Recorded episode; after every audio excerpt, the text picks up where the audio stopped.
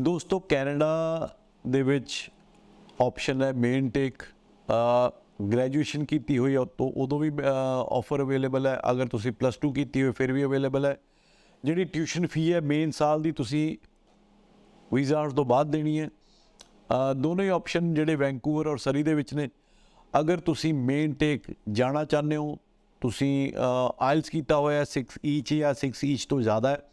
PT ਕੀਤਾ ਹੋਇਆ ਹੈ 58 ਓਵਰਆਲ ਨਾਟ ਲੈਸ ਦੈਨ 52 ਹੈ ਦਿੱਤੇ ਹੋਏ ਨੰਬਰਸ ਤੇ ਕੰਟੈਕਟ ਕਰੋ।